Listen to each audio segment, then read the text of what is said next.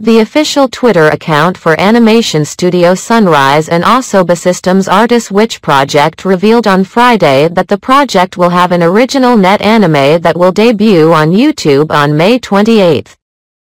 The project is also streaming a English subtitled promotional video for the anime, which reveals its cast, staff, and theme song. Kazuma Ikeda is directing the anime at Sunrise. And Erika Yoshida, Tiger and Bunny, the comic, Tower of God, is writing and supervising the scripts. Hiromi Matsuo drafted the original character designs. Miki Aizawa is credited as stylist and for clothing design.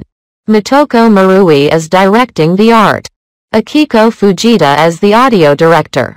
Rasmus Faber, the Asterisk War. Harukana Receive, is composing the music.